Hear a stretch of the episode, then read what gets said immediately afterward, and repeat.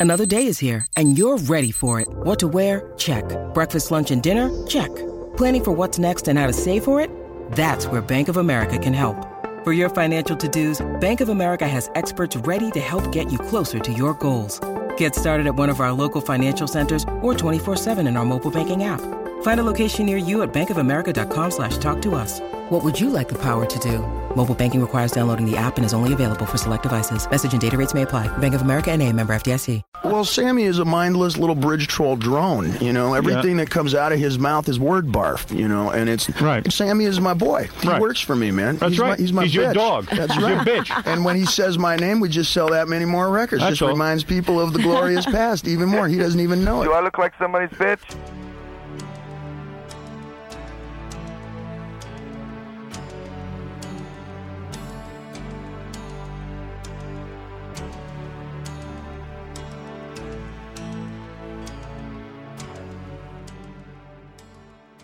So when we did uh, Van Halen Rising, our first episode, that was in April of 2014 that that came out. Oh my god. Oh wow.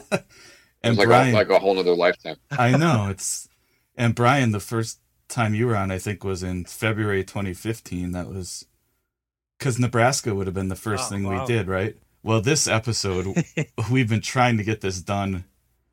Was it? Were we going to try to Oh, do this at the first years? Rockin' Pod? I think at the first I Rockin' think Pod we were gonna, yeah, yeah. So yeah, I think so. because we were actually all in the same room then. All right, so are we leaving it? Are we are we only allowed to do the six albums? Because I- Yeah, I find that offensive actually. Because there's like, I I have like the, the two volume the volume uh, best of volume one songs are like clearly like a step below. yeah. Right, those would just but- be everybody's number one and number two, right? Okay, Don't Fair you enough. think? fair enough. Yeah. Wait, we, I mean- me, I mean, me, wise magic. You don't like that song? I mean, I would take anything over the first six albums over that one. yeah. Over the you know over the Oh, other not ones. I mean, me. uh, I mean, Oh, not not me at yeah, all. I don't like I don't like this. Oh, really? oh God, no. I have Okay, way more songs than that one. I love that song. okay. I don't even remember how it goes, honestly. Oh my goodness. I didn't include any of the covers because my whole list would have been covers if I had included those. yeah, I stayed away from covers as well. my my entire list would have been "Dancing in the Street," "Pretty Woman." I mean, that would have been my whole list, so that would have been pretty boring. So and no did- instrumentals, right? We're not doing. We're only doing lyric songs. no eruption's my number one. We're s- no, I'm just kidding. Well, I what I did because I felt that was a bit of a cheat too, but there's so many of them that I lumped them all in as one, and so I re- I got three as one pick, but three instrumentals because I felt it would have been a cheat to just go all instrumentals. So yeah, I guess I didn't include instrumentals. The Sammy ones, that that's a whole different story. yeah, I mean, we had to add Sammy. It made it a lot more interesting. My, you know, when I look at Brian, it's similar to when we did uh, ACDC with Bon Scott. It's like there's hardly any songs that I would say I don't like. Like it's oh yeah, it- it's it- true with Roth was tough. Roth, yeah, the. Roth Van Halen. I don't think there's any. Yeah. There's no song that I hate or anything. So, you know, usually when we do these worst ofs, we can really spew Yeah. some venom. But with the Yeah, Roth I have a, era, no, I have a couple that I legit, I legit don't like from Roth era. But it was like I found five, and I had to kind of cheat by lumping in a bunch of instrumentals to get there. Mhm, So, but I have a few that I sincerely don't like, mhm. but I had to dig deep. Yeah, But, You know, I had to work hard on this list. Surprisingly, I would have thought for a band I know so well, I could just rattle them off. Whereas Hagar was was e- hard to whittle down to five. You know, so yeah, exactly. Yeah, with Roth, with the first six albums, it's like I gotta just pick the songs I like the least. That's really the how how it came down for that. Whereas with the Hagar ones, it's which ones I hate the most. So that's a very Right. different dynamic. So yeah, I, I talked about how um we go back to 2014 to 2015 with you guys being on the show. Brian, you've got to be my most frequent guest host, dude. That's what I was thinking about. It was funny because when I was first trying to get you to come on the show, when we first kind of met, you were real hesitant about even. I totally was. yeah. I was. And then you yeah, became the, the most frequent Yeah. guest. because, because I, I I had this podcast where I barely spoke. It was Yeah. great. yeah. Yeah. you know, So yeah, and I, I kind of hid behind that at first. Right. Yeah, we ended up having a lot of fun when you Oh, started totally. doing it. So, oh um, yeah, yeah. I- yeah. And of course, Greg, I basically stole your whole concept of Van Halen Rising and wrote Cheap Trick Rising. So, Good. I'm glad you did. I mean, I don't think it's I don't think it's stealing a concept. I think it's like just like it's a, a doing what needed to be done. Right. I mean, that's well, the I love thing. it. I love it. It's the the concept of like in the academic view. This is not like a surface level gossip show.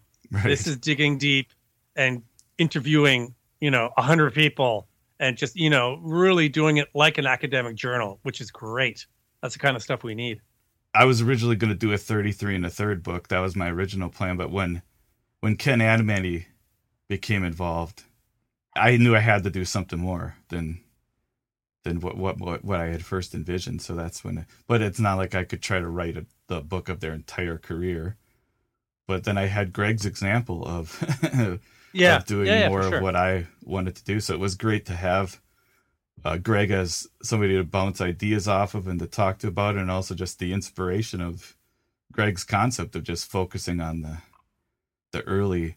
I I don't know if you noticed, Greg, but even in my summary that is on like Amazon and stuff, it talks about Cheap Trick playing in somebody's backyard, and I was like, oh my god, that's just like a direct rip. Oh, cool. Well, that's actually great. And actually, I actually saw something going around. There was like a, a video was on YouTube that like was like Korn playing in a backyard. You know, that's like, you know, it's fun. It's funny. Um, obviously, you know, it was like a, a huge thing to do. It just became kind of more of a legendary thing with Ellen. But obviously, it was like, you know, it was not like a unique concept that only people in Southern California came up with. Yeah, no, there's a there's a few that Cheap Trick did where they were just did played in people's yards. There was one they That's good. did where they found out later that some guy was standing at the end of the driveway charging a cover, even though there was no cover for the show. And they just like That's took funny. off with a few hundred bucks. Yeah, yeah. So, uh, Greg, have you started working on your next next project yet? Or are you taking a break? I, you know, You don't I need to share what talked it about is it if it's No, there's nothing to share. I mean, there's like I haven't started another book. Um, you know, COVID really derailed things for me with the kids home for a full year, and so I'm Yeah. just trying to do. I'm doing some. Uh, I'm just trying to do some actually some uh, contract work in town for a couple of companies where I can, you know, basically bring in some money and do some some research for them. Uh, I'll spare you the details on that, but you know, I will write another book. But it was, um, I mean, it was like they were home. My kids were home from March until they went back from March 2020. yeah, yeah So- exactly. It just like everything. I think we talked about it, Brian. It was like everything just sort of kind of got Yeah. bogged to a complete And it stop. seemed like- so Like the last book took a lot out of you too, more than you expected. uh, yeah, it was it was a uh, it took longer, and it was you know it was a uh, you know it sort of it was in some ways it was fortunate because I finished it before COVID. Like it came out in April of 2020. Yeah, like right. I don't know what would have happened if it was like if it was if suddenly my kids were home like full like my suddenly my kids were home full time right and I was like trying to finish the book it would have been a, a hell on earth so Yeah. yeah you know obviously I'll do another book uh but I have not gotten one other way I'm just you know I, I almost did like no real writing I did some did some I wrote a couple of things here and there um over the last year and a half but yeah sort of the uncertainty I mean now it's obviously different in the last six months but the uncertainty for so long of like not knowing like oh are we gonna you know you, you sign a book contract and suddenly it's like oh guess what you have two nine year olds that are home full time and a wife that works a full time job Mhm. um, that was I was like yeah I'm not I'm not doing that so but I will you know I'll do another one Yeah. cool, cool. Yeah, I want to keep my momentum rolling and just start on my next book right away and You just should. keep this you flowing. should But I You can't should. figure out what the I'm not sure what the next one's going to be. I'm thinking about the dictators, but I don't know.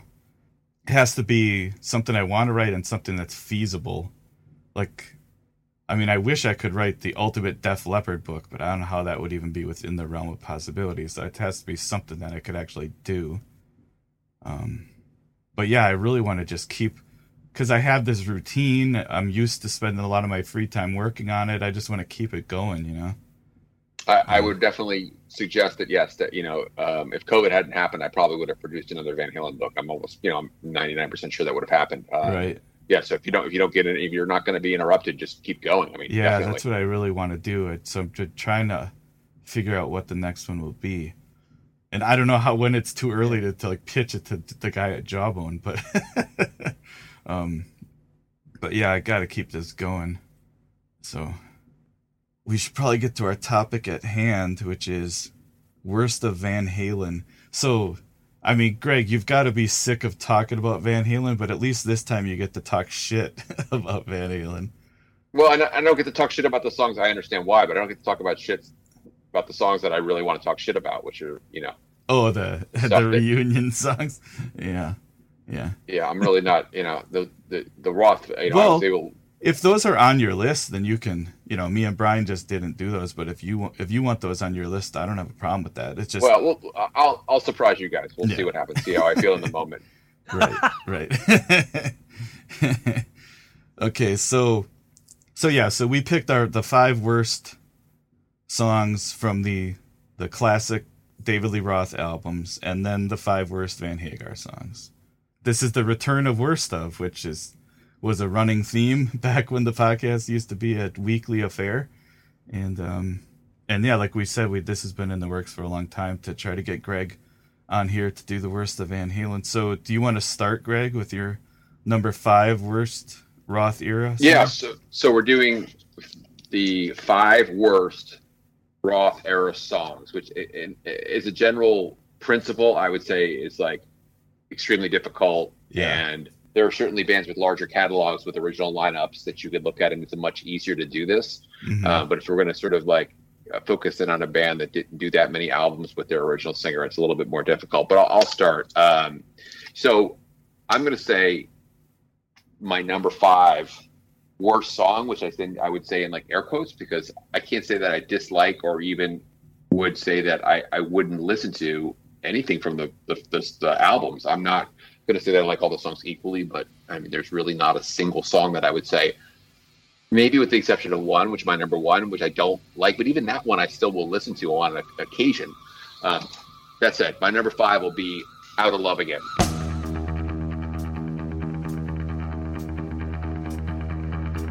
Now, I say that because I think if there were ever anything sort of, um, if there was ever any filler on the first two Van Halen albums, I would say probably out of Love Again probably falls into that category. I think as great as the, the riff is and as great as the song is, it, it doesn't really measure up to stuff of the stuff on the album like Beautiful Girls. It certainly doesn't measure up to stuff on the first album like Run with the Devil, um, any of the other songs that I would point to from from those first two albums. If I'm just thinking about those first two albums and trying to pick a pick one song in particular that I thought would be kind of a one to point to. You know, I just don't think it's, it's the uh, the chorus is as strong as some of the other songs. I mean, the solos are great. I mean, you could like point to any number of things in the song and say it's great, but I just don't think as a song itself, it really measures up with some of the great Van Halen songwriting. Cradle Will Rock, Everybody Wants Some, you- uh, like I already mentioned, Beautiful Girls, but Dance the Night Away, Somebody Get Me a Doctor. I just think that Out of Love is not a song that's on that level. Again, the big caveat to say this whole concept is kind of offensive to me that we're doing this, but I will say Out of Love again is, is going to be on my list there. That'll be, uh, I guess that'll be number five on my list.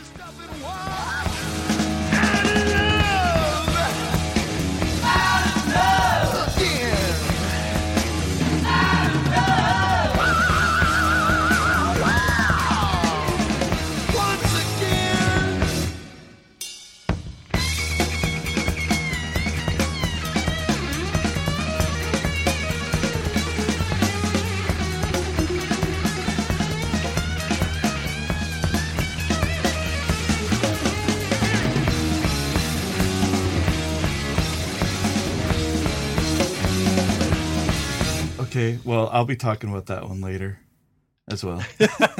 okay. Well, I'll go next. Yeah. And and I will say that yes, this may be a slightly offensive subject for Greg, but but Mhm. this is all done with love, and we're all big Van Halen fans. So, and uh, back in the day when we first proposed this, I was gonna really try to mess with Greg, and I was gonna choose five from the singles, just just to just just to piss him off, like I did with the Beatles. By, When, I, like when, Hot for Teacher, Jump, Panama. when we first did the Beatles, I did only number one songs. That's great. and I took the five worst, and I just great. lost all credibility with everybody. It was outstanding. So I'm loving where you're going with this, Greg, because my number five song is "Out of Love Again." So Wow, well okay. done. Lemonade, lemonade,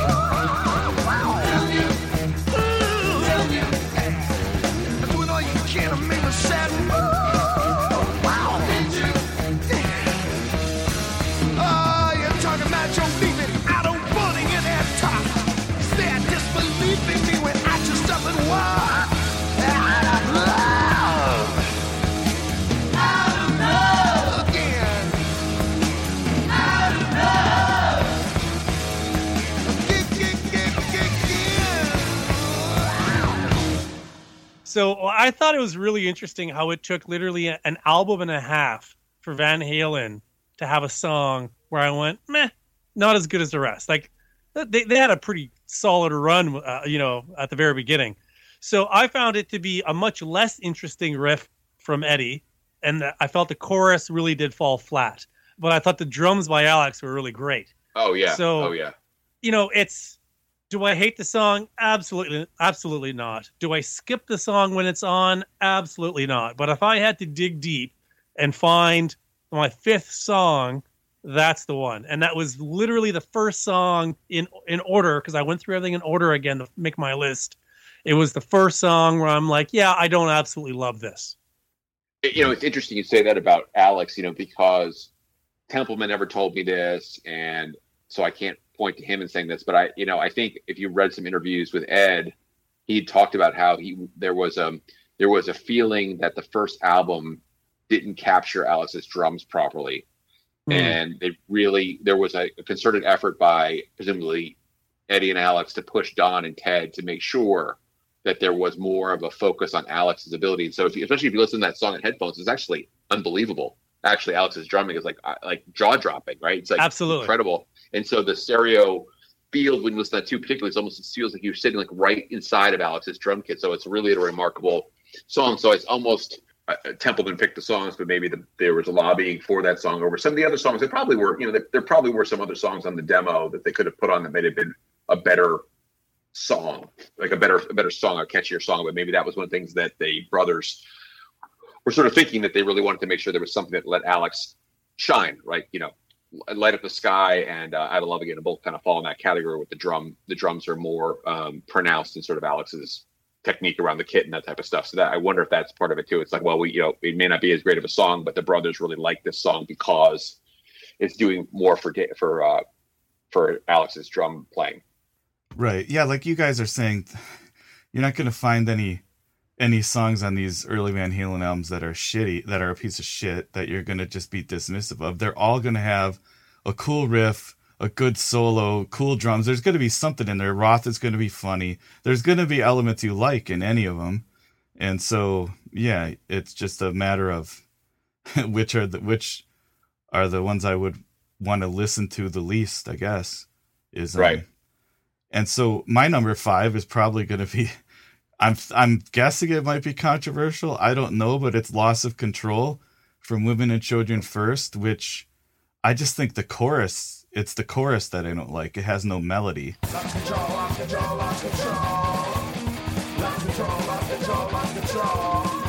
I think it's just a dud of a chorus. There, but there's parts of it I like, and uh, uh, also it seems like it's um, they did this song better as "Hot for Teacher" in a lot of respects.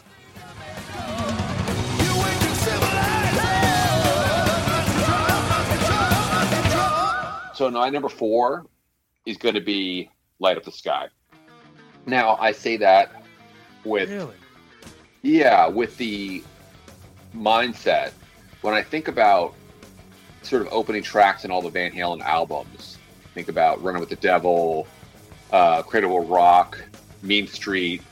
I, I look at this song in the context of the first four albums, particularly, and I go, you know, it's a good song. It's a it's a very good song, and I like the song. I mean, it's obviously they opened they opened the, the second tour with it. They toured um, by having that as their opening song all year long.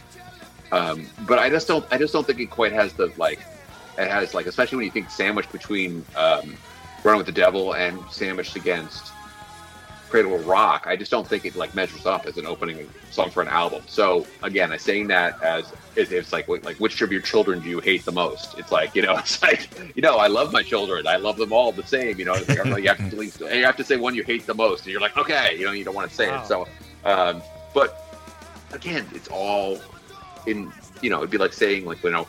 Which song do you hate the most on Zeppelin 2 or something like that? It's like it's an offensive concept. What do you mean? I don't hate any of the songs on Zeppelin 2. They're all great.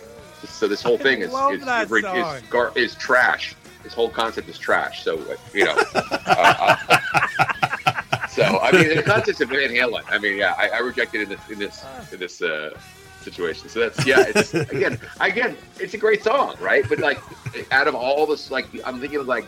Out of all, I mean, even when, uh, where have all the good times gone? I probably I like better probably than Light Up the Sky. I do like it better than Light Up the Sky. Wow, I love that song. I love that groove.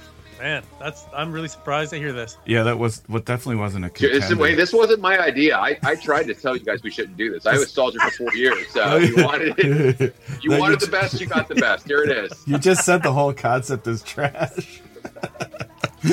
I'm just trying. I'm just trying to get the, sounds Hey, like it's Brian. It was I'm I'm Brian's just trying to get idea. the blabbermouth headline. Hey, look, I know how this works. I'm going to talk about the COVID vaccine and about like or something else, and we'll get the we'll get the blabbermouth headline. You know, Greg Renoff says. Greg Renoff would, would rather get COVID than pick the worst Van Halen songs. right, there you go. I'd rather get COVID than get vaccinated or pick the worst Van Halen songs. There you go. We're guaranteed like hundred thousand hits on Blabbermouth and in, in COVID nineteen eighty four. That's great. That's great. Oh my goodness. I knew this would be great. Oh.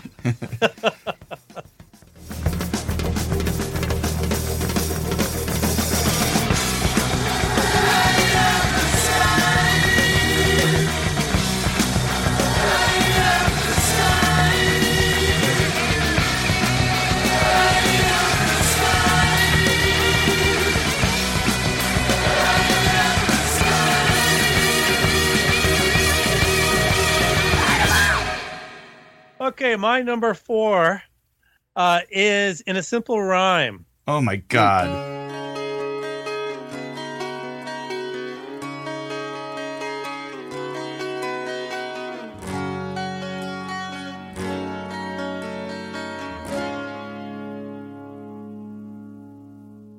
Um, I'm putting this as again not a bad song. I just don't think it's a great song, and I just don't find there's enough hooks in it, and it's rather forgettable.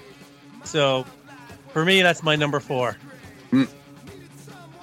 I love that song, but you know what's funny about it is it's it's one of the least Van Halen feeling songs, probably. Mhm. It's it's more of a formulaic song, probably. I mean, that's the thing about why these are hard to pick is because usually Eddie Van Halen is doing something fucking cool and mind blowing. yeah, blowing. always. Yeah, no matter what. So, and that's probably one of the one of the songs where it's more about just the basic song structure than what Eddie is really doing, maybe. No, But for sure, because Eddie's known, as you all well know, is that for like mad scientist would Yeah. would spend years working on a song, yeah, and if he didn't quite have it, he'd put it away and pull it back out five years later and keep on working. So everything he plays is so well thought out and worked on that he doesn't do throwaway songs, Mhm. you know, for filler. That's just not in his nature. But you know, this is the exercise, so that, you know, got to pick some songs, and I'm going with that one. yeah.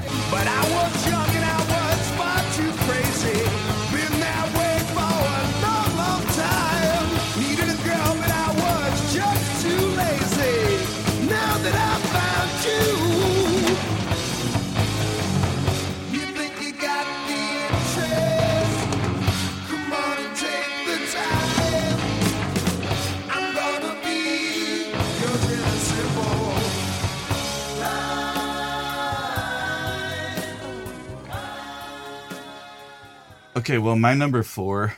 This is another one that probably get uh, comments about. Uh, from 1984, it's called "Girl Gone Bad."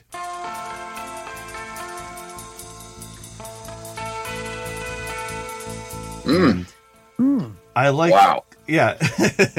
well, it's it's a it's a it's a perfect example of what I was just saying. I like a lot of what Eddie's doing, and I like the verse. I just don't think it has a very good chorus, so it doesn't quite feel like a. I think a lot of times David Lee Roth. Well, I mean, we'll get to it later with Sammy. I think a lot of what Eddie would create was really hard to come up with a melody for. Yeah, And Agreed. Mhm. so sometimes, Absolutely. sometimes I think maybe there was just something like where, how are you going to make a chorus out of this? Yep. you know, um, I don't know. So yeah, I guess Well, uh, it's funny you mentioned you mentioned that you know the uh, it's never been like 100 percent confirmed by one of the guys in the band, but there's some you know documents that got sold on eBay that were from Warner Brothers or from I think from Van Halen's management actually, but it was like anytime, any place was actually I think almost positive. I think most people would agree with me. The original title, so it was like instead of Girl Gone Bad, it was like anytime, any place you could imagine Roth singing that.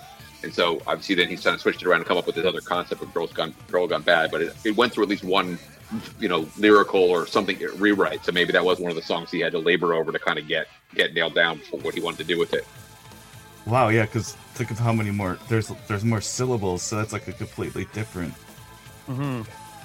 Yeah. Well, well, fur further to your point, you look at "Hot for Teacher," as I understand that was an instrumental to begin with, hmm and I defy anybody else but Dave Lee Roth to try to come up with lyrics to that music. Yeah. Like, Right. You know what I mean? Like, and it became one of the top singles as it should be, but that that's a tough piece of music to put some some lyrics on.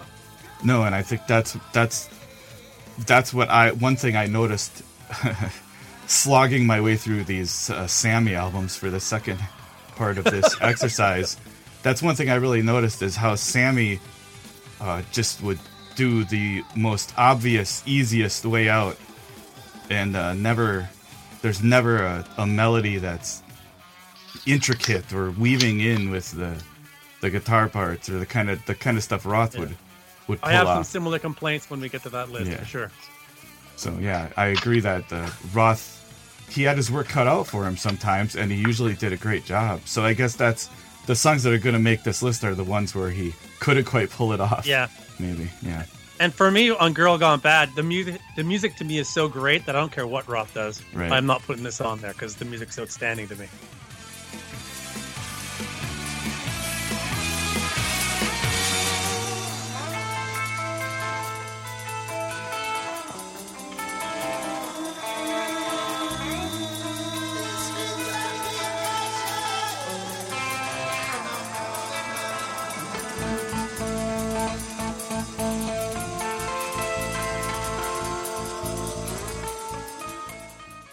Okay, my turn. Yeah. Number Sure. number three. I'm going to. Uh, you know, I've been. I, I, I've actually changed midstream here. You guys have convinced me about loss of control. I mean, I think that's actually was one I hadn't thought about, but actually, that's you know, um, it's actually a fun song because it's a product of those guys mocking punk rock.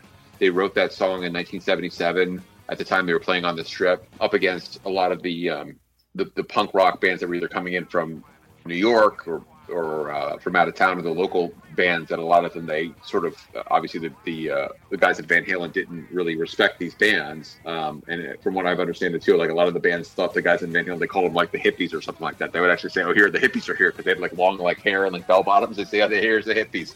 Um, so there was like sort of this like sort of uh, you know uh, tolerated contempt for the two you know the two schools of uh, musical thought there that those guys i mean i think they got along okay with a lot of these fans but it's sort of like yeah we think your music's kind of dumb and we think your music's kind of dumb. So ain't talking about love and then uh, lost control were both products of this sort of like kind of quasi tongue-in-cheek we're going to mock punk rock we're going to write a van halen song. Again i think out of like what you would call filler which i think is a is a very loaded concept and thinking about the first six Van Halen records, but I would say that probably is a you know a song that would be would be filler. I- And I also want to emphasize one thing about this song is I think there are a handful of guitarists who can really play solos that actually have a sense of humor to them. And this solo in particular, I thought is like I thought it's um, an example of how Eddie Van Halen could be you know sound angry and pissed off on stuff on Fair Warning or some of the stuff on 1984, which sounds really kind of like you know much more aggressive and just angry for lack of a better term. And then something like this if you listen to this solo it's it's it's almost sounds like it's like a, a soundtrack to like a cartoon a warner brothers cartoon or something. I can always see like like you know bugs bunny running around as i listen to that solo for whatever reason. So there's that you know those re- re- redeeming qualities about it. But yeah i mean it's like you know it's just lyrically it's not particularly interesting because again it was meant to be this pop punk rock parody. So i'm going to put that as my next one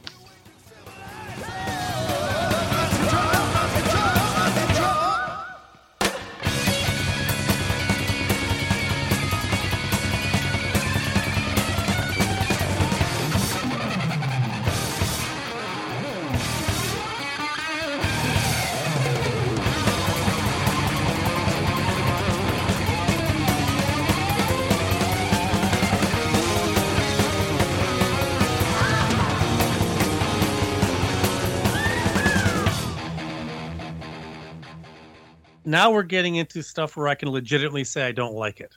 So for me, the first one is One Foot Out the Door off Fair Warning. Don't like the song, never have, never will. It's like fingernails on a chalkboard. I don't just, I, this song has very little redeeming qualities to me. And that's probably, yeah, I, I, there's only a couple songs in their entire six album catalog that I truly don't like. This is one of them. Yeah, for sure. Is it the uh, is it the keyboard stuff? Yep. It's everything. I don't like the vocal melody. I don't like the the keyboard. I don't like the tone of it. I don't. There's nothing to me that about this song that's appealing. There's nothing appealing about it. Yeah, Fair Warning is my favorite, and I just like it all the way through. There was nothing on that record that was even going to be a contender for this list at all for me, and I think it's a part of it is that it's just as a as an album, I think it's so great. Which I think that's that, that's another part of what made this difficult is that any Mm-hmm. of these songs, if you just put the record on, you're just going to listen to to the Oh, whole yeah, yeah. thing. Right. So yeah, And Fair Warning is probably my favorite record too, except for this song. yeah, right.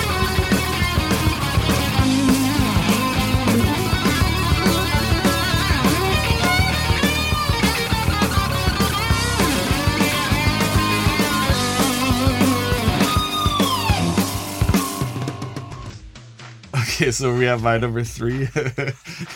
so, um, growing up in Milwaukee, um, a lot of bands they would pick a couple of songs and just play them. And we didn't have a tape player in the car, and we spent way too much time in the car once we got our driver's licenses, and we listened to way too much of them playing the same damn songs over and over. And one song that I never want to hear again is Jamie's Crying, which mm. they play played so much.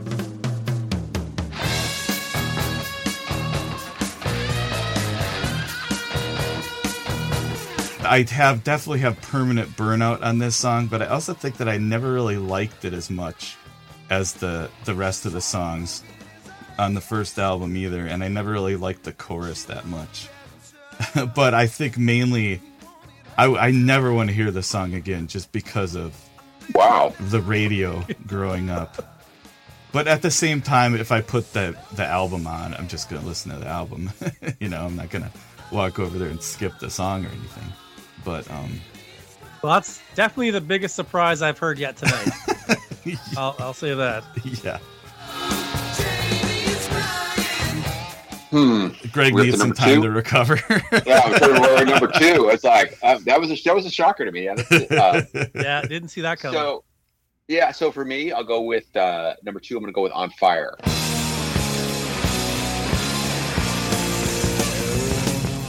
"On Fire" was, if I recall correctly, in the cassette that I had growing up, it was on the the, the end of side one, and then side two ended with "Ice Cream Man." Although on the album and the CD, it's the last song on the record, I believe. Right? It's after "Ice Cream Man." I think that's right. Instrumentally, I mean, it's like out of this world, especially the stuff that Eddie plays on that that song. I just don't think it's as, if I was gonna like have to like chop one song off of Van Halen. If someone said to me, you have to eliminate one song off Van Halen one, um, I would eliminate On Fire. And even so, I think it's like a, a great a great way to end a record. It's like actually it's the way they sequence, the way the way the Templeman ultimately sequenced the record. Um, I thought that was a you know that was the right place for that song. It's like I try to think about could you have recent sequenced the record in different ways? You probably could have, but I think you know that sequence in particular on that album is like because it like fades out with those incredible screams from Roth and that kind of like siren sounding uh, guitar playing from Eddie Van Halen. It sort of leaves you like with this like air raid, like unsettled feeling when the album ends. But you know, is it as good as the other songs on the album? Uh, it's not, I don't think it's better than like "Feel Your Love Tonight" or uh, obviously not by Ain't Talking About Love or um, you know, for me, Jamie's Crying is a better song. So I'm gonna I'm gonna chop that one off. Didn't see that one coming either. This way, this Impressive. wasn't my idea. I'm just gonna say it again. This wasn't my idea. Right? I was totally against this. hey, I just picked Jamie's crying. I told so you, I'll you're say it again so Blabbermouth can hear me carefully. It's like this is the COVID 1984 episode, and I would rather catch COVID than do this again or something like that. I'll say. Okay, so my number two, I'm absolutely cheating. So there is It a better not be for one of the other albums than the six albums. No, no, no. But there's a. I'm lumping in a bunch of instrumentals. Tora Tora, Sunday Afternoon in the Park in 1984, as because I could not, you know, in good conscience, have you know pick that as three different ones. I'm lumping them together because all of those, like the only one that has any reason to exist in my mind is possibly 1984 to kind of almost warn people of the new sound they're about to hear within the Right. band, and just kind of like, you know, a little appetizer for what's coming. But ultimately, all three of them added virtually nothing to the record. And Hmm. Tora Tora and Sunday Afternoon in the Park, the albums, frankly, I think would have been better off without them. Wow.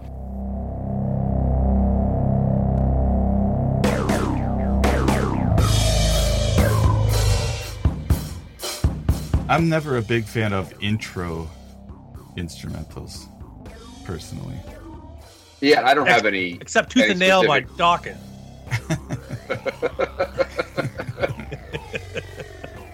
Well, my number two is uh, is that what we're uh, we're on? My number two. Your number Um, two, yes, sir.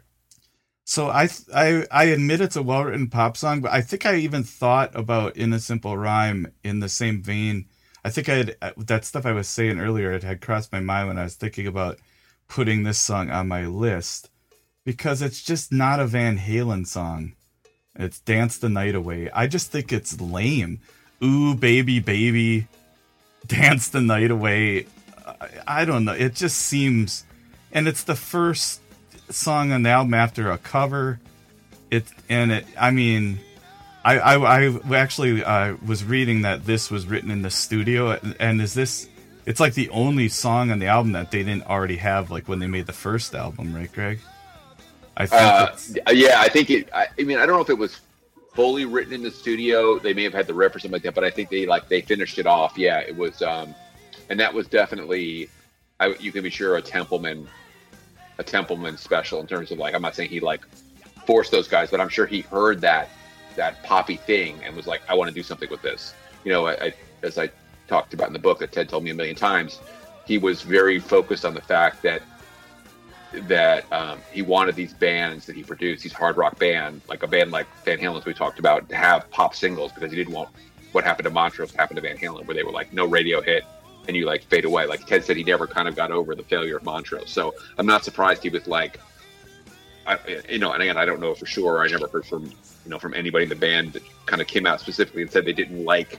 Yeah, I never heard Eddie Van Halen say in an interview like, "I didn't like Dance the Night Away." I mean, he he didn't say that, um, but I, I am very confident in saying that Templeman didn't force it on those guys, but he probably really tried to work to say we should. This is good. We should work on this more. Finish this. Like this. What a, an idea. Like kind of encouraging that to be finished for the sake of having that single. yeah, And you know, that it makes sense, right? That was like a top. That was a top twenty single yeah. for, the, for them. it definitely seems like a purposeful single. Yes. It seems devoid of every almost anything that makes Van Halen cool. And then right after this song comes "Somebody Get Me a Doctor," which is everything you love about Van Halen. Right. So right. I, don't- I, I don't know. I don't think it's a bad song. Um, I think the "Dance the Night Away" is pretty lame. I don't know. It, but it just to me as a, thinking about people who loved the first Van Halen album, then Van Halen two comes out, and what they hear right away is this. I think there were probably a lot of people who were like, "What the fuck?" I don't know. But you know, to me, I you know the first time I ever heard this song was just on the radio and amongst everything else. I mean, by the time I Right. even heard this, 1984 was out. So Right. I don't if you have think it was any on the radio of, in um, 1979, it was like a perfect, like yeah, you know, like like uh, Fleetwood Mac esque pop, uh, pop rock song. yeah, yeah. So you just picked that to piss people off, right?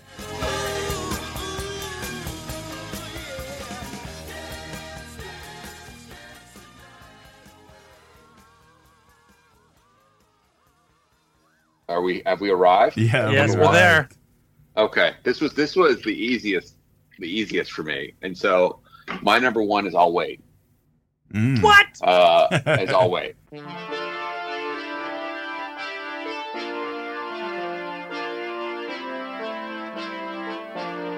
It's my least favorite. Yeah, it's my least favorite from the first. Wow.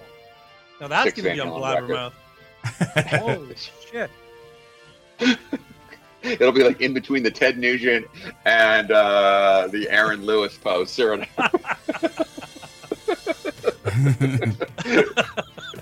um, so, you know, Oh, I really don't think the song even has a hook. Like, you know, uh, Brian was talking about the the sort of the lack of catchy choruses and stuff, and I I, I just don't think it's it's particularly catchy. Um, you know, I know that there was a lot of focus by Ed and Al and probably Donn Landee to to get this song on the record. I don't, you know, assuming Michael Anthony was neutral, I, I think that Roth was not sold on this song, and Templeman certainly wasn't sold on this song.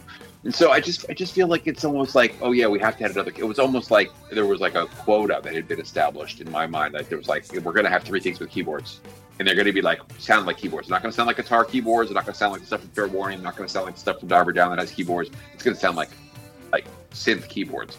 And so I hear that. So- now that said, this I think the solo is actually one of the best on the record. It's actually kind of an incredible, incredible solo. Is it like a remarkable song? No, I think it's very, very just sort of. But in terms of it like not fitting with Van Halen, I mean, yes, I get it.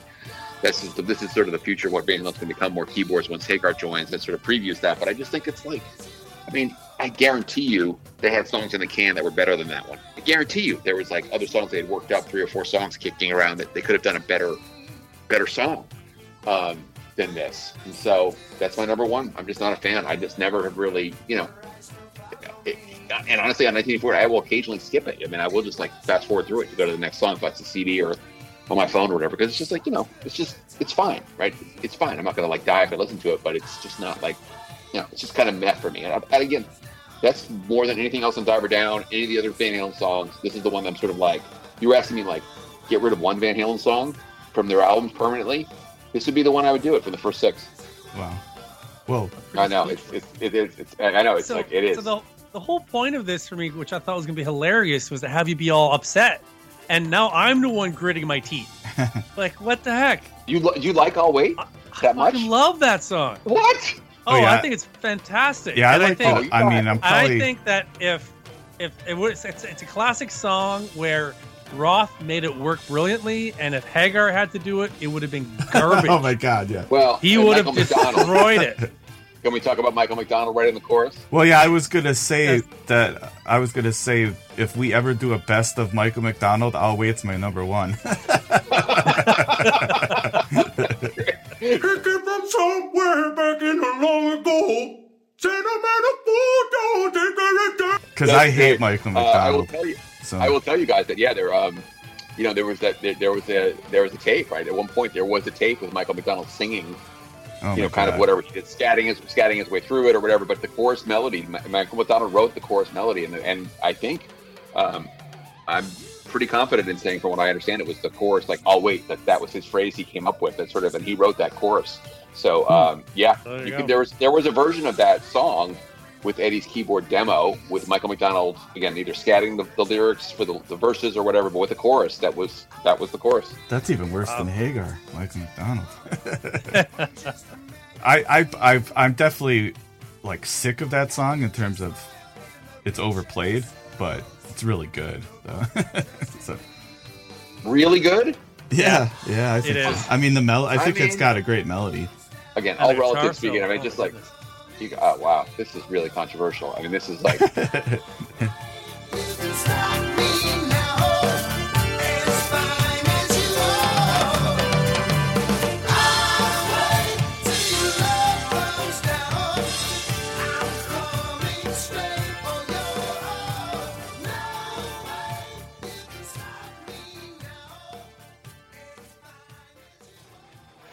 All right, my number one. The first thing I did when I sat down to make my list is I wrote the song down. Then I started listening to the records all the way through each one because I Yeah. knew instantly he was always going to be Loss of Control off Women and Children first. wow. Okay. Mhm. Like I absolutely hate this song. The chorus hate it? is terrible. Yeah. It is not a chorus. It is awful. Yeah, that it's not a chorus. That's really the problem. Oh, it's brutal. Yeah. Well, it just Like- doesn't have a melody. Oh, oh, bu." you know, that's not. There's no, nothing melodic about that. Exactly. like this is a, a song I absolutely wish never made it to the album. and they had so many other songs. they really did have a lot of other stuff, Mm-hmm. but um, you know, I think I, I think it does have an element of fun to it, though. No, I think it's just a bad song. Yeah, I mean, it's yeah.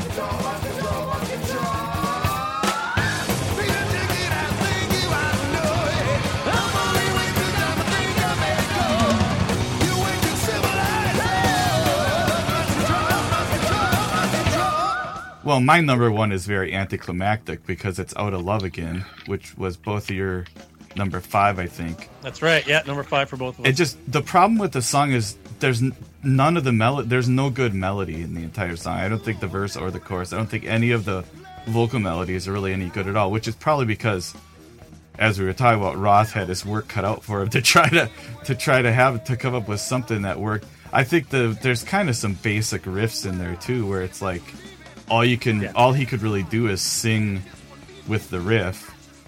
Right.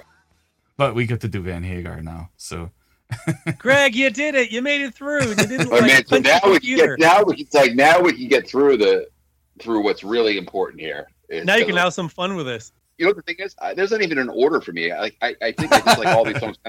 So it's like it doesn't even matter. I can just like randomly choose. Well, you know, when I narrowed this down, I think I only had seven songs when I, when I, when, because usually I'll just kind of listen, and if there's one that's a, a contender, I'll write it down. I'll make a list.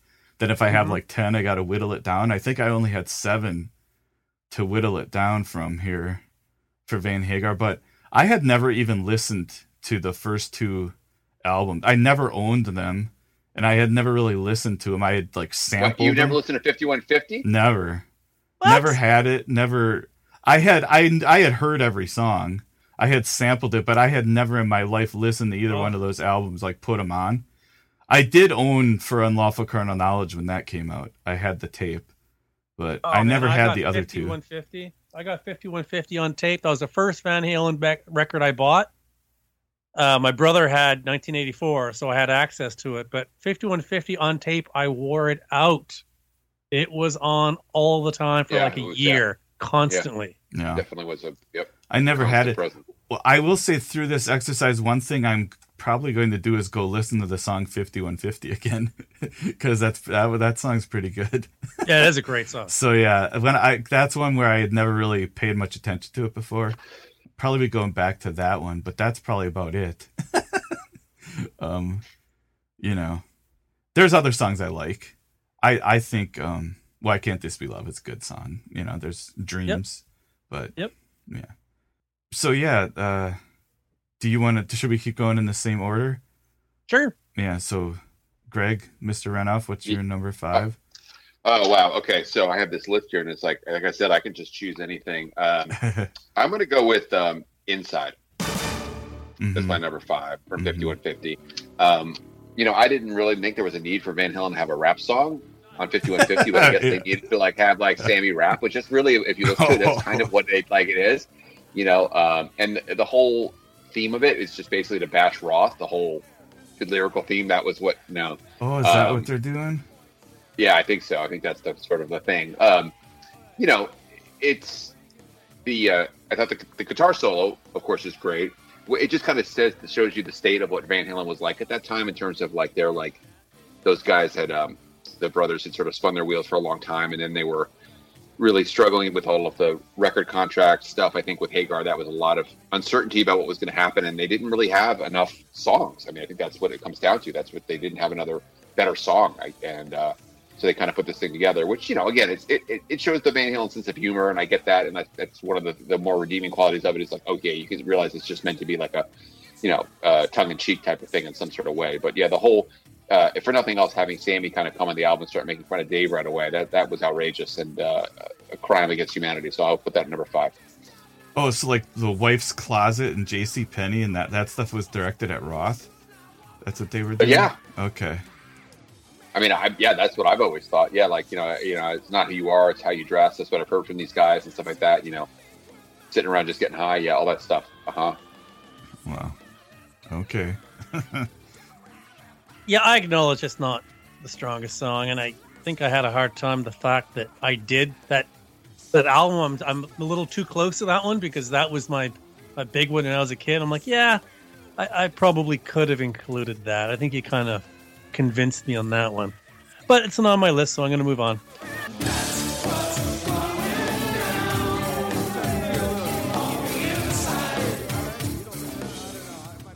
So let's see. I have some notes here before. So one song that is not on the list is Cabo Wabo, and I hated that song when it came out. Absolutely, passionately hated it. And I Face have, down Cabo. I have, you know, it has grown on me over the years, so it actually didn't make the list. Um, I also, um, I didn't choose any covers, but if I did, a political blues would definitely have made the my list. Oh, for sure. But Oh, that's a I good- avoided covers. one. Covers. Um, also, the short little noise songs on balance are not included, like "Strung Out" and "Doing Time," which, like, I can't even count those as songs at all. They're just No. kind of thirty seconds of noise. So, uh, um, that's all pushed aside. So, my number five is a song that I disliked when it came out. Was a big hit. I dislike it now. I think it's Pablum. It is "Can't Stop Loving You." Mm. Like I recognize it's like well crafted as a pop song, I guess, but it's just so syrupy. I just cannot listen to it. very Wow. generic, very generic, but it would have not even close to. Actually, it was funny as I was going through balance. There wasn't a single song on that record that was even would even come close to being on this. I mean, when it's got to compete with OU eight one two, I mean, come on. Oh, OU eight one two is represented by me for sure, but I mean, oh, OU eight one That two is song- so awful that balance is Yeah. like a masterpiece compared to it. So. There you go. There's your blabber being found. Yeah. That's the, that's the, take, that's the takeaway.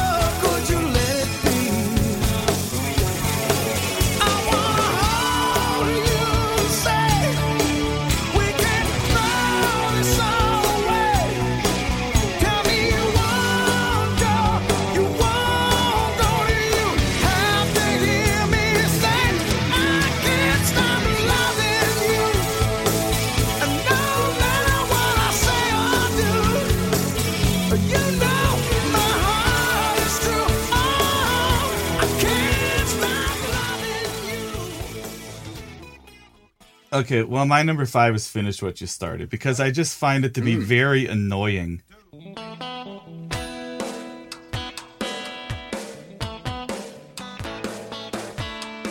And Sammy Hagar singing sexy? No fucking way. No.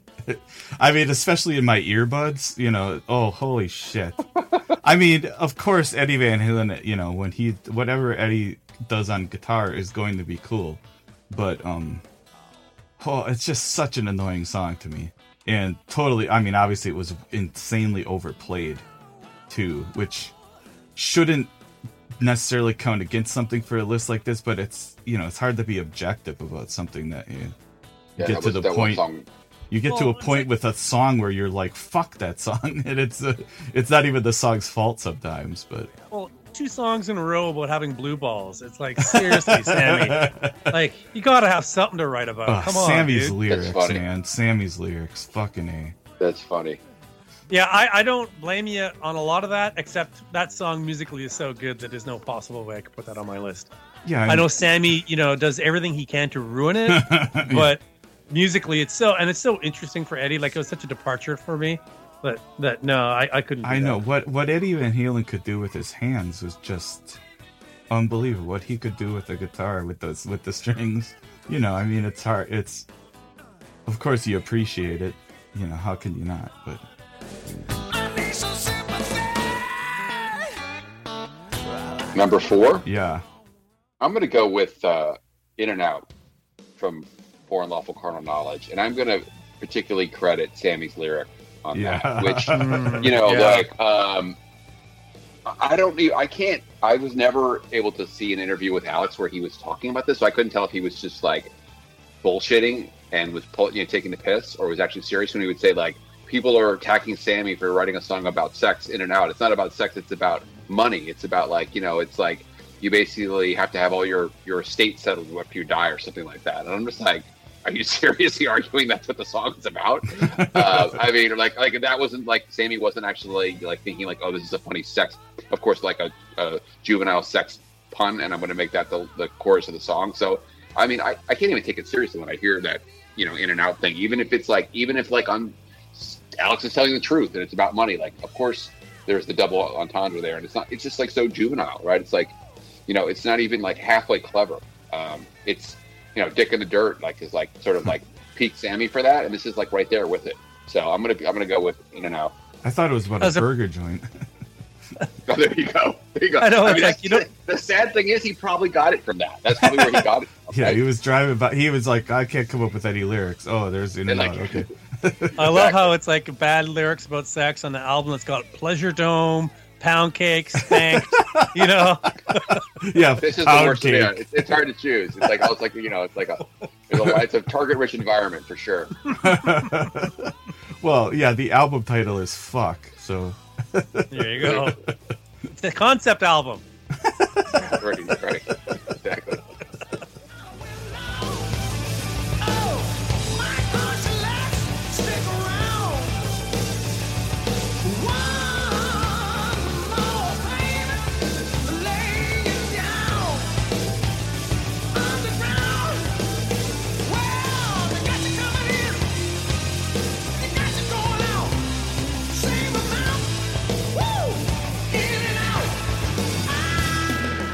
Oh, okay. So, um, my next one is off Oh You Wait It's AFU Naturally Wired.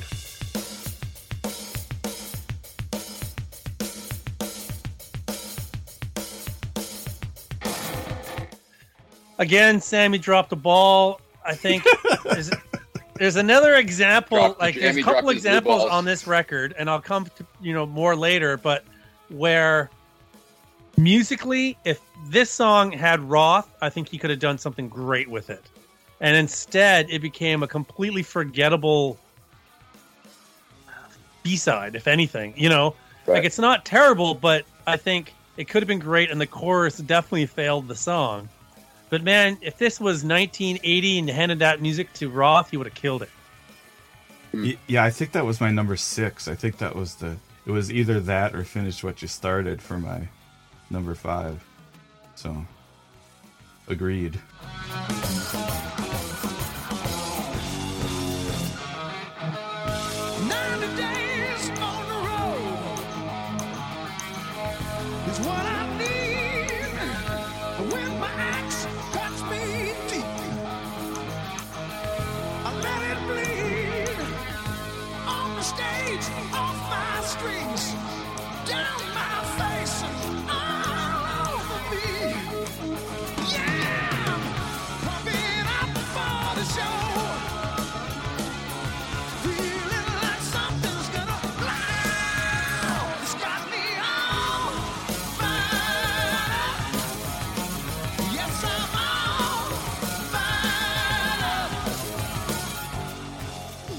Number three. Are we at? Or are you still going, Um, Brian? let's see, my number four. this is a song I've always hated. MTV used to play this live video. From what I remember, they used to play the live video for this all the time. Uh, Summer Nights. So such a lame song. and uh, the so the last line of the chorus, uh, what he, or the last line of the pre-chorus, I think he says, "Wind them up and let them go." And then I in the ten seconds between that and the chorus, he says, "Whoa, oh yeah, whoa yeah, and a woo."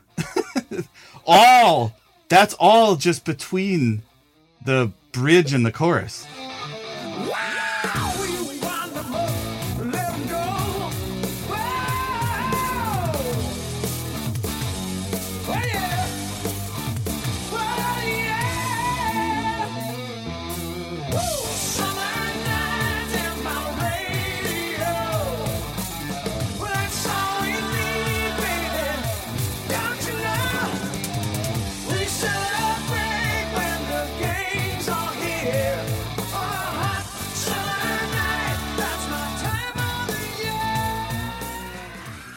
Well, I've been inspired by this conversation, and I've actually just added one in that I hadn't really thought about adding in, but I'm going to add it in right now. Uh, I'm going to go with uh, and this is going to outrage Brian. He's going to be so angry. It's going to be great. So make sure, like, this I'm your supposed to soundbite. make you mad, not the other way No, around. it's not. It's not happening. So uh, I'm going to go it. with uh, best of both worlds.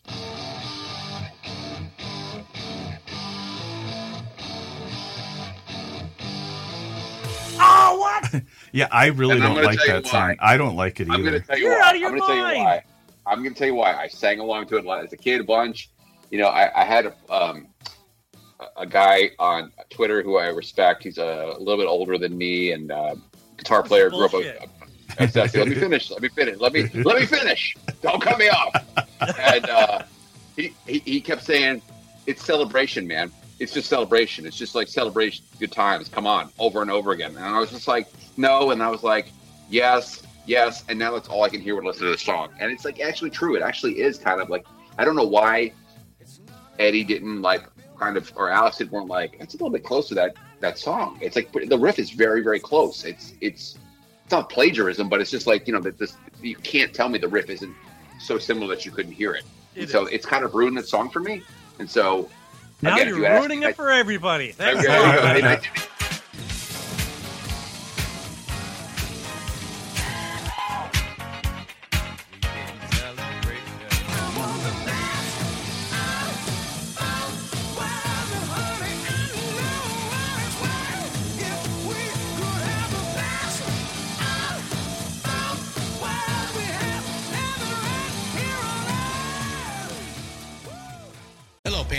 podcast listeners. Christian Swain here to tell you more about my experience with Raycon earbuds. Our family now has three pairs of Raycon earbuds around the house, and my wife just grabbed a pair of the Headphone Pros to replace some headphones from a company that was double the price.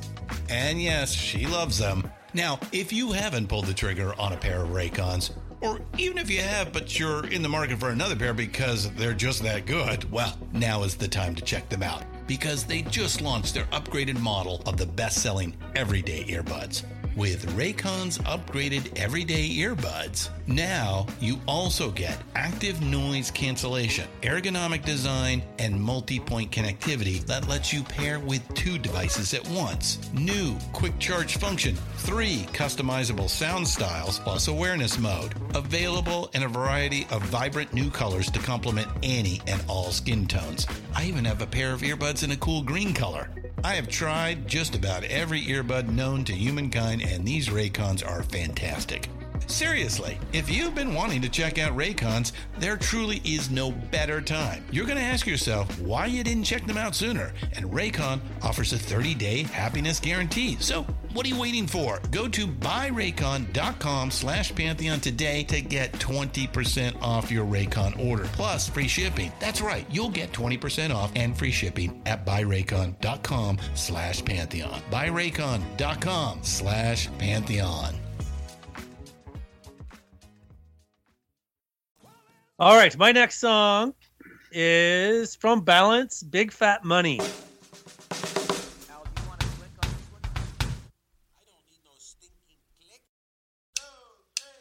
Sammy absolutely ruined this song, and it also really doesn't fit on the rest of the record. It really stands out in a weird way. But like, it's not musically terrible or anything like that. But Sammy to me just ruins it. It's just for me, if at least it's heavy. like that was the thing is nothing that was remotely he- like heavy, like with any kind of cool riffs or anything, was going to be able to beat out the, these other songs. so, Ha- ha- Have you guys ever compared Sammy's lyrics on Big Fat Money to Teenage Nervous Breakdown by Little Feat No, from, no, from Sailin' Shoes? Some contend that rock and roll is bad for the body and bad for the soul, bad for the heart, bad for the mind, bad for the deaf, bad for the blind, makes them crazy and they act like fools. It's like he cop, he like basically like cribbed the lyrics Oh, from wow. it. wow. I mean, listen to the song.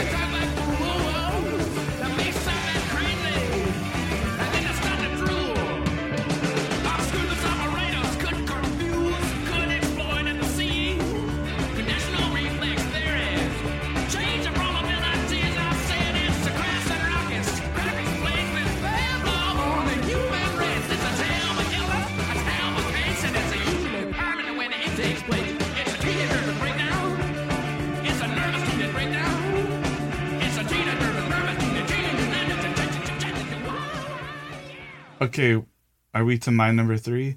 Um, Yes. did did somebody already say spanked?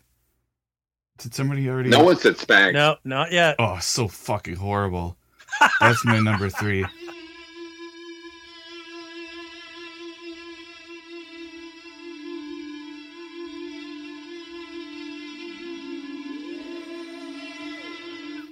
I mean, I am not a funk rock person, anyways. Like funk rock is usually not going to be my my bag, but just the, what I kept noticing over and over is how generic Sammy's melodies are. He's so predictable. Like he just every every me- melody line is the easiest, most obvious one. And um oh, and I wrote down the first verse we get an ooh, a hey, an oh, a yeah, a oh, and a hey, and that's all just in the first verse. It's like shut the fuck. That's scatting bullshit. I mean, Roth, you know, Roth, there's another thing. When Roth did that kind of stuff, it had the personality. Where Sammy, it's just annoying.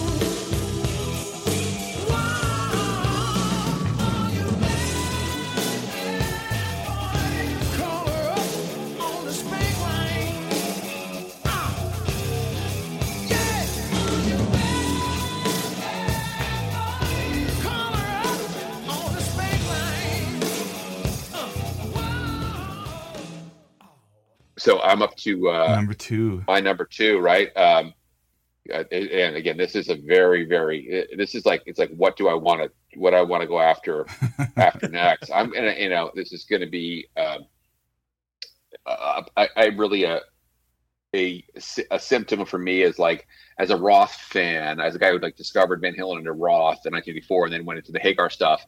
I you know I obviously accepted the Hagar Hagar stuff and enjoyed it. The Roth solo albums came out and it was whatever it was. That's the way it was. But you know I, I did sort of like the whole like you know why can't this be love? Like I, I was a little bit like put off by that because like there was nothing on the Van Halen albums that albums that I had heard at that point, um, and I did not know the first six Van Halen albums super well.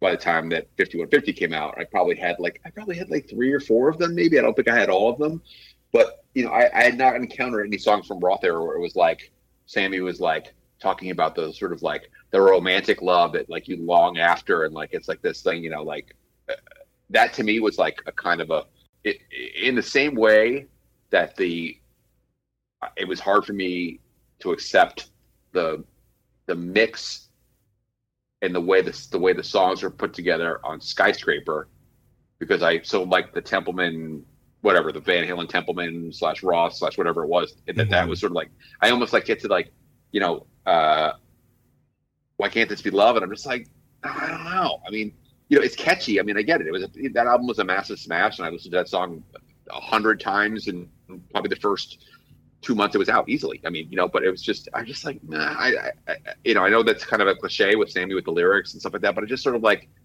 it's just too like you know, hey, let's settle down and get married type of, or let's you know, let's you know, this sort of like I don't know. It was just it seemed like for whatever reason, Sammy kind of took like a journey approach to songwriting. You know, he didn't really do that as far as I know on like the VOA album and stuff like that. I could be wrong, maybe I'm misremembering, but I don't remember him being like a real like I'm longing for a romantic partner type of song vibe. Maybe I'm wrong. Maybe they were like maybe there's tons of stuff on like I don't know like on uh, Standing Hampton and I'm not no, remembering or something like that. But yeah, I'm not not a not a big fan of that. He was Um, more concerned with speed limits back then. so that song yeah. really is anti-Roth. It's as far away from Roth as possible. Oh yeah. Well, and it, it is without a doubt. Um, I say without a doubt. Let me clarify this. I am quite confident that that was a song idea that was presented to Roth. I, I'm actually Absolutely. uh, that was presented to Roth before Roth exited, and he was like, "Nah, I'm not doing that." Yeah. You know, and Sammy's not stupid. If he wanted to be in Van Halen, he knew he was going to have to sing those songs, right? He was going to like do something with those songs. Obviously, he saw that, Yeah. right? Like they were like, Yeah. you know, you can be sure they were presented in the context like Dave said this sucks, Dave hated this, and you know, Sammy's not stupid. He wanted to be in Van Halen, like this is great. And I'm not saying he didn't like it, but like obviously he was like not going to like reject the song too. Yeah, but he still could have done something cooler with it, with that piece of music. It's really well crafted. I think. I agree. Like, and that's the thing. I think Roth would have done something way better with given that same song. He would have done something interesting. How will I know when it's love? I can't tell you, but it'll last forever. I mean, like again, like again, it's, it, there's nothing wrong Oh, with it. totally sort of like a vacuum, but it's like in the context of Van Halen, right? It's sort of like it was. Even when I was like 16, I was like, I love Eddie Van Halen. I love Van Halen. I love it. And I was like, Oh, wait. uh, You're no. talking. I thought you said why can't this be love? So you're talking about when it's love. Did I? Well, maybe I'm just I'm morphing them together in my mind. Well, this is and you know because that's my next one. I'll just do my next one. That's those are my two. Oh, those are really? my two. So maybe I was, yeah. So I'll just I'll skip around. Those are my two. Sorry, I was like had moved on in my mind to the next one. I mean, both of them. Like, why can't this be love? And when it's love, it's the same thing. I mean, when it's love, it actually my number one because it's even more like it's like you're walking down the aisle. It's like you know. And again, I say that it was it's an incredibly well crafted song. I actually think it's you know uh, when it's love is a better pop song than why can't this be love?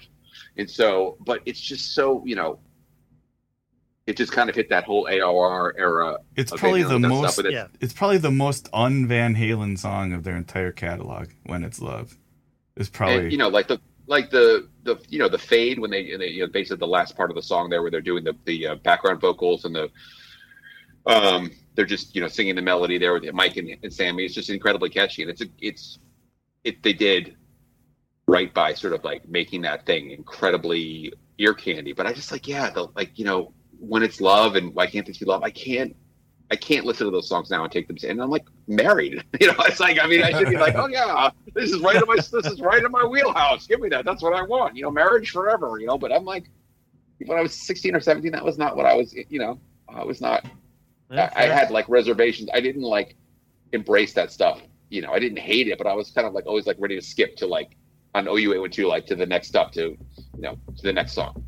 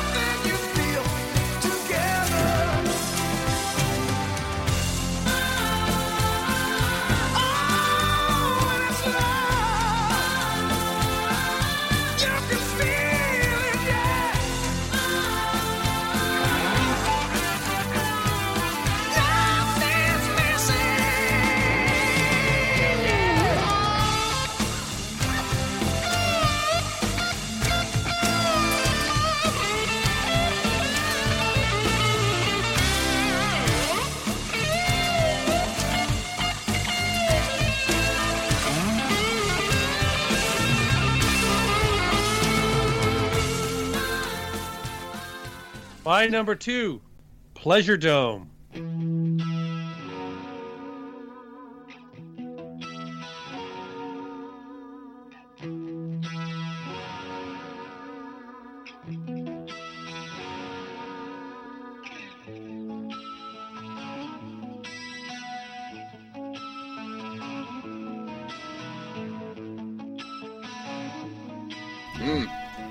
I do not like anything about this song, including the drums, and it's actually got some, you know, he tried doing a similar thing where complicated drums, where even that didn't work on this song. I don't like the vocal effects. I think everything about that song is absolutely terrible. Yeah, it's not great. Yeah, the chorus is not is not good. I mean, you know, um, instrumentally, right? It's like a lot of that. Again, it, to be fair to Sammy, that was probably a very difficult thing. He's Like, like, what are you gonna do with that, right? Like, you hear, hear like that's like again, that was not that was not written for a um, a lyrical Correct. lyrical thing. I mean, you know, and you know, I actually, you know, I actually asked Templeman about if you guys know the song like "Act Like It Hurts." It's called, or sometimes it's referred to as "Red Zone." It was the song that was left off of um, "Women and Children First. It's that instrumental thing that's just on YouTube. People can listen to it, but it's like almost like a fusion type of thing. And I was like, "Why didn't you put that on the album?" And he was like. Well, Dave couldn't come up with anything. He wasn't knocking Dave. He's like, Dave couldn't come up with anything. And I said, Well, why didn't you put it on the album? He's like, You can't put a three minute instrumental on a pop rock album, like a rock album like that, like for that band. Like you can't do that.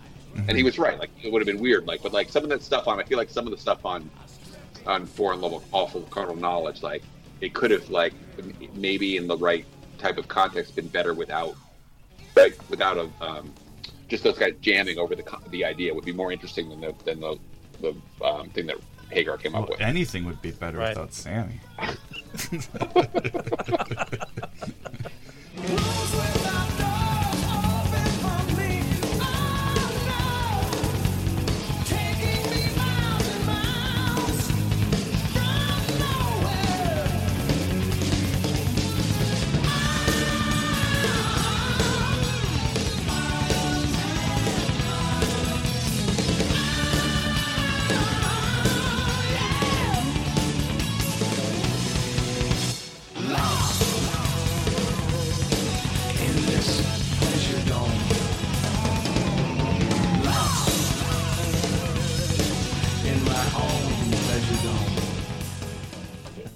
my number two is Inside that we already talked about, which is barely a song, and I, I didn't realize they were making fun of Roth, but I was just like, Sammy's trying to do reach down between my legs and ease my seat back, but he's saying like, you've actually got three points. Which what is that a joke that I didn't get? Because I don't. What is he saying?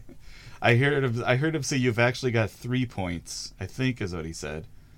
Oh Not well, that's probably like a reference to um, Yeah, you got a To, uh, point there. You've actually got three points there. yeah, but what does three points mean though? Is what's I think it's I think it's a reference to like when you were a producer, right? You get a point or like um oh like you know, points Mutt on the Lange does it- record? I probably. I mean, Okay. probably. I never thought about it that way, but like that's probably what it is. It's probably like arguing about like who knows? Like maybe there's some argument they had with whoever. I mean, you know, you can name the suspects who they would argue with that about. Maybe it was Templeman, maybe it was Roth, maybe who know? Like you know, like I'm want to co-produce or something like that. I don't. I have no idea, but that that I could. You know, it was like kind of like them sort of like uh, kicking around the things that they probably were like dealing with in terms of like the arguments back and forth. And then maybe it was like um, it could have been David Geffen, right? Because David Geffen, I believe, I don't know if David, I don't think David Geffen got a point on the record, but um, I think David Geffen got a got a lump sum off of it. Like I don't remember how it worked, but there was some deal that David Geffen got got some of the royalties from um, 5150. Oh, because of Sammy's deal. right? Uh, Did Roth Right. actually have a piece of it? No, I don't think No, so. No, I okay. think I'm- just thinking out loud. I think it, I think it, that is more likely some sort of shot rather than a shot at Roth, but a shot at maybe at At David Geffen. Geffen. Okay. Right. Okay, I get it. I get it. Geffen, because Geffen was like, you can have Sammy, but I'm going to take two points on the record. Right. Okay. So he might be talking about Geffen having three points. Okay, I, I get that. I couldn't figure out what what the joke was. Or maybe it was supposed to be. Mick Mick Jones. I mean, maybe it was like a sort of an underhanded shot at Mick Jones. I don't know. yeah. And then I wrote down that the chorus sounds like a Bobby Brown song, like My Prerogative or something. yeah. That this uh, I mean, yeah, they they only had 8 songs, right? They're like, "Well, we got to at least have 9." So then they just put this thing together. to fill up to make the record look longer. I think that that has to be what this is. I don't know what the hell else is going on, but yeah. Yeah, I, I just I think yeah, I think there was a lot of disorganization in the camp at that point for a number of reasons, and I think they were like, then they you know they had pushed it off so long, and then they wanted to get it done quickly to sort of beat Roth to market. I suspect that was the thing too that they knew that Roth was like suddenly like pushing to finish because the movie wasn't coming out. But Mm, um, or maybe but I, I, I kind of find it hard again hard to believe that Eddie Van Halen and Alex Van Halen and couldn't come up with something better than Inside, right? At given time. yeah, yeah. It also seems like after all the drama that was going off with with Roth, that this song was meant to show, look what good friends we are. You Right, know, look it's how- a party right, here right. now. Everybody's Yeah, happy. right, You know. right, right, right. We have this great camaraderie, and it's all comedy, right? Exactly. Well, fast forward, fast forward five years later, ten years later, right? Yeah, not so fun. okay, so we've heard Greg's number one. Oh yeah. So uh, I'll go to mine then. Mine from OU812 is Source of Infection. Oh God, Now, this, This song with with Roth, my problem is that this song makes me angry. it makes me so angry because with Roth, this song would have been an absolute classic. This piece of music, if Roth would have had a turn on it. But Sammy ruined it. And you know what he did? He did exactly what you were bitching about. The whole ska, you know, the whole first lyrics is all, hey, all yeah, right. the scatting. Woo! Like it was Yeah. there was nothing for the first all right minute. now. of- oh, come on over. Exactly. You know what it is, like, yeah. Exactly. He had nothing to say. And I got to I don't I just find in Van Halen, Hagar did not know what to do very often with the fast songs. Give him Well, the piano on- he was- ballad. Look, look, look. and he look could I do gotta interrupt something you. You got to understand and cut him a break. I think this is unfair. He was working on his own solo album. I mean, No, he had I'm done not, his solo not album. actually. Had, had the other one come out already? Had it? yeah, had it because the he solo all, album came out all his first. time? He'd spend all his time on his on his give to live stuff. Like he'd like put all his energy into that to make sure he made the most money on that, and then like you know he gave Van Halen the the, the crumbs. he I'm gave not Van gonna Halen the yeah, he had nothing woo! left in the tank. I'm only half kidding.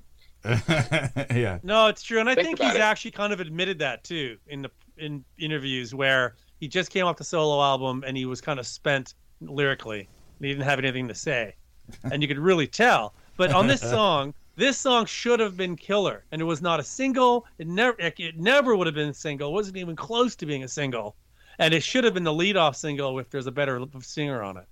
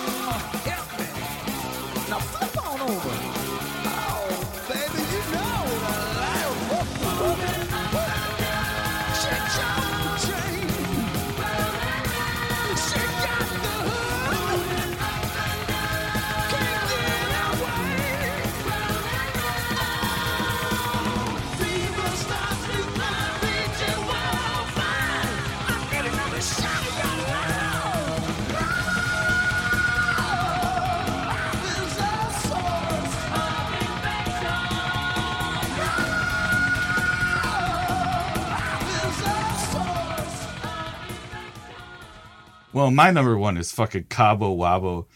Oh. fucking, this fucking song is seven minutes long, and uh, just very generic blues feel, dumb as shit lyrics.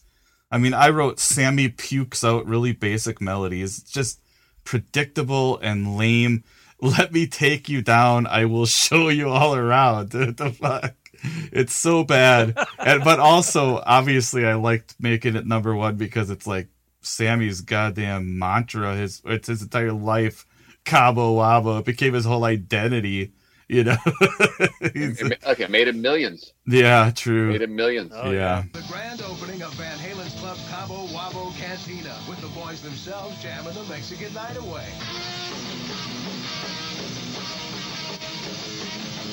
Viva Van Halen Saturday. This Saturday, Solamente on MTV. Cabo! MTV, MTV!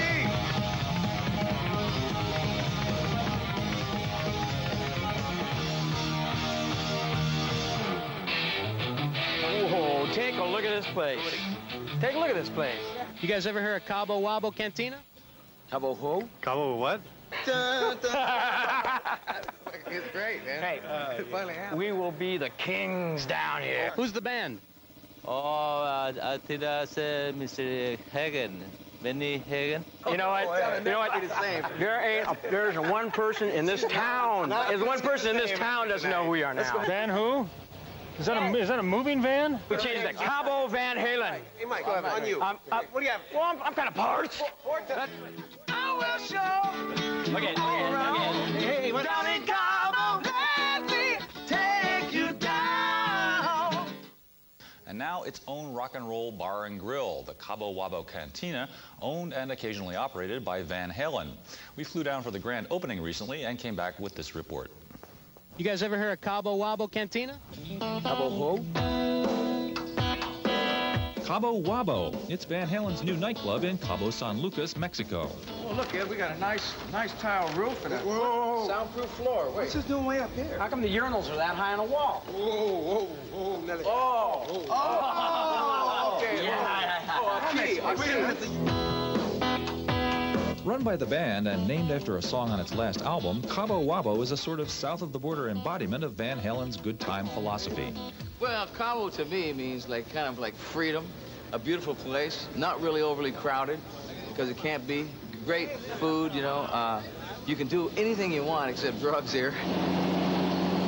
So how did an American rock band wind up going into the nightclub business down in Mexico? I told these guys about the idea. I said we ought to build a club down there. The only thing that's a bummer is you get all inspired, you got no place to play, and uh, the whole band went for it. Yeah, suckers, you know. I've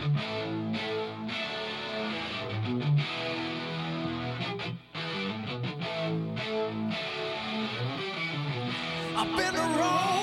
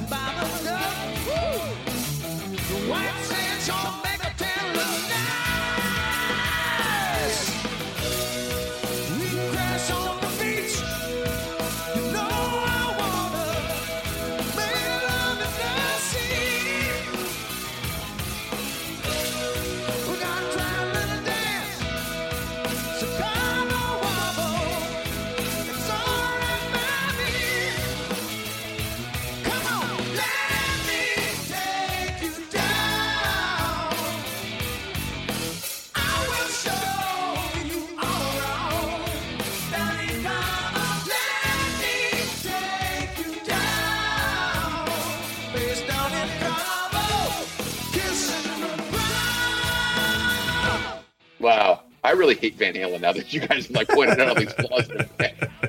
I'm gonna go go to Amazon and delete my delete the delete Van Halen Rising from the fucking from the bookstore.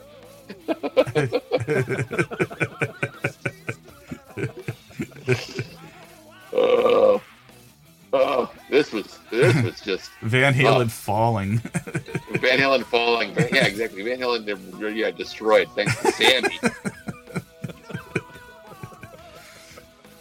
oh. Well, this was fun. We I'm glad we got the band back together. yeah, it was great to. Absolutely. Yeah, it was great to get back on with you guys and do some old fashioned podcasting. so, even though you thought the entire exercise was trash, Greg, It was, it was just, it was absolutely, yeah. I, I gotta, I gotta think, I gotta think of like you violated my constitutional rights or something. I'm trying to get again. I'm trying to get a blabbermouth. So that's my whole thing. And speaking of trash, Cabo Wabo. There's some trash. um, I, so I, when we went to visit my brother in New Jersey for Christmas, um, and his family, and so they were having a Christmas party, and I brought. I went actually stopped at the liquor store and bought a bottle of Cabo Wabo. And brother actually, I, and, I, and the bottle opened, and like he started, he's like started drinking it, and then he like started going off on this anti-Sammy rant. It was actually started like an argument. Like it was like, come on. I'm like, come on, you know. He's like, you know, whatever, saying all this stuff. Like Sammy like screwed this, you know, screwed the band and whatever. Like, you know, hearing it's all about Sammy with the, the liquor and everything, and like it was, it was like, you know, it was like yeah, it was like very triggering for him or whatever. Like the but of course, you know, he's like the more he drank, the more aggra- aggravated he got. But he kept drinking, and I, I did I did observe that. Like he didn't like not drink it, right? He just that yeah. So obviously can't be that bad.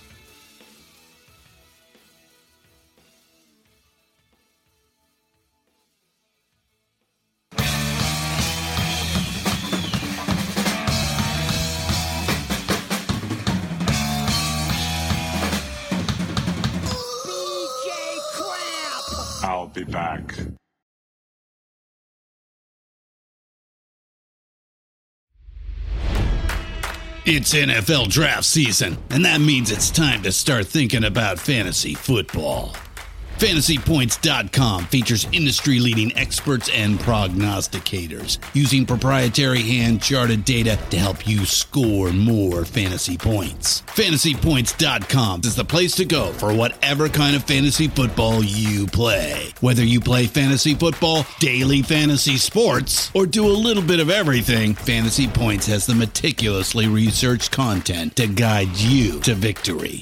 And why wait for the fall? Fantasy Points also covers the new spring football league, the UFL. Join the guru, John Hansen, Scott Barrett, Joe Dolan, and other massive names in the fantasy football universe with an exclusive offer. Use code Pantheon for 15% off any fantasy points package, including the all in package, with access to every article, tool, and data nugget that Fantasy Points has to offer. That's fantasypoints.com and code Pantheon for 15% off at Fantasy Points. Fantasypoints.com, code Pantheon. Score more fantasy points.